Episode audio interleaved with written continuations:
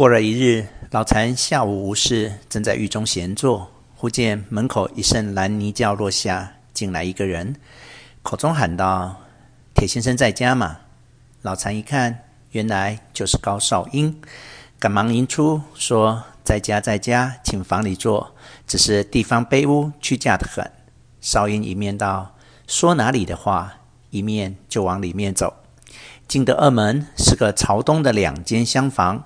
房里靠南，一张砖炕，炕上铺着被褥；北面一张方桌，两张椅子；西面两个小小竹箱，桌上放了几本书，一方小砚台，几支笔，一个印色盒子。老禅让他上手做了，他就随手接过书来，细细一看，惊讶道：“这是部宋版张君房刻本的《庄子》，从哪里得来的？”此书世上久不见了，纪昌伟、黄丕烈诸人俱未见过，要算稀世之宝呢。老残道：“不过先人遗留下来的几本破书，卖又不值钱，随便带在行夹解解闷儿，当小说书看罢了，何足挂齿？”再往下翻，是一本苏东坡手写的陶诗，就是毛子敬所访刻的竹本。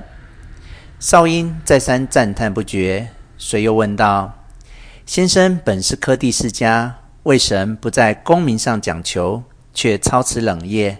虽说富贵浮云，未免太高尚了吧？”老禅叹道：“阁下以高尚二字许我，实过奖了。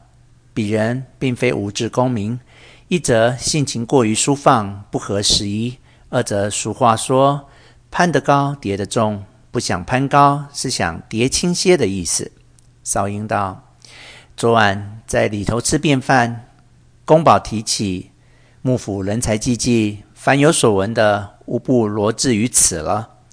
同坐姚云翁便道：‘目下就有一个人在此，公保并未罗织。’公保急问是谁？姚云翁就将阁下学问怎样，品性怎样，而又通达人情，熟谙事务，怎样怎样，说得公保。”抓耳挠腮，十分欢喜。公保就叫兄弟立刻写个内文案，札子送来。那时兄弟答道：“这样恐不妥当。此人既非候补，又非投效，且还不知他有什么功名，札子不甚好下。”公保说：“那么就下个官书去请。”兄弟说：“若要请他看病，那是一请就到的。”若要招致幕府，不知他愿意不愿意，须先问一声才好。公保说：“很好，你明日就去探探口气，你就同了他来见我一见。”为此，兄弟今日特来与阁下商议，可否今日同到里面见公保一见？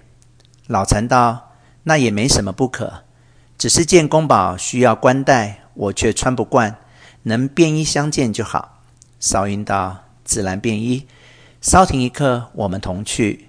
你到我书房里坐等，公保午后从里边下来，我们就在千鸦房里见了。说着，又喊了一声轿子。